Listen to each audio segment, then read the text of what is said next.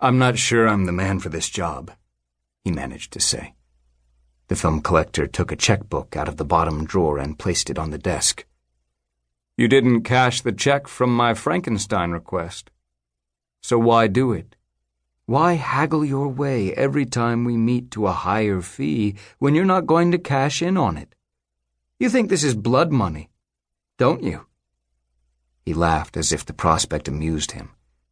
Like you've sold your soul to the devil. Maybe I just don't want this job. You're lying.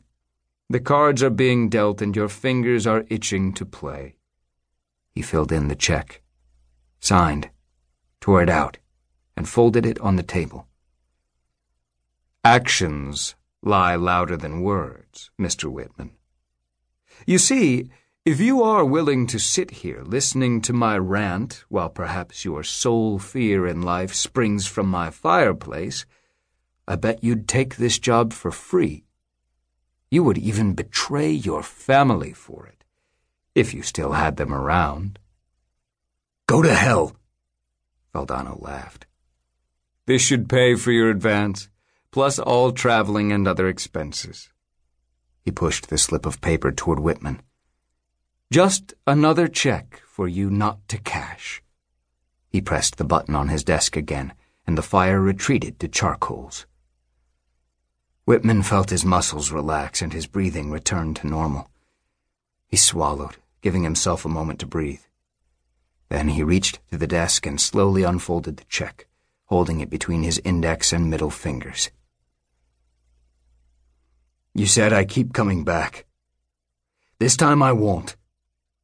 Goodbye. He flicked the check back to Valdano's side of the desk and rose from his chair. Mr. Whitman, he heard the film collector calling to him from behind. Alex Whitman turned his head and for the first time saw pleading in Valdano's face. Sure, he was trying not to blink, to retain his overbearing smirk of self-importance, but his posture gave him away. It wasn't proud and confident anymore. It was crouching imploring for help. Valdano weighed his words carefully. When you're not drowning in sarcasm and self-pity, you are the best this business has to offer. I may not like you, but I don't have to. You do a damn good job. Captain Fantastic, Whitman thought. He was intrigued by Valdano's self-proclaimed defeat. Surely another of his intricately crafted mind games. Valdano was right. Whitman was curious about the lost footage. He ignored the nagging in his gut. In the past, he had come to trust these warning hunches. Any family? Whitman asked, sitting back down on the chair. I have not been able to trace any of Sekuler's descendants. This, of course, should not deter you from giving it a try yourself. I have compiled a folder containing all information pertinent to this project. As you will see, most of it has to do with the man himself, as there is nothing known about Séance Infernale.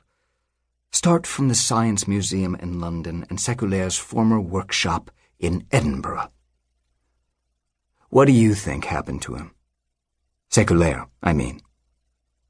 Perhaps he meddled in affairs he shouldn't have, Valdano said, staring at Sekuler's picture.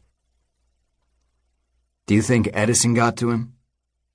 Thomas Edison had filed his own patent for a working moving pictures camera just a year after Sekuler disappeared. Conspiracy theories abounded. Stealing other inventors' ideas was not new to Edison. Would not surprise me. History is not written by the victors. It is written by ruthless patent thieves.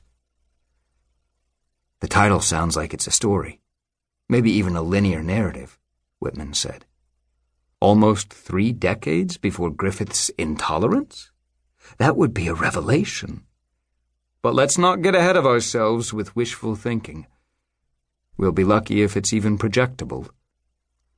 We'll be lucky if it even exists. I haven't exactly taken on this kind of job before. Hence, the number of zeros on the check.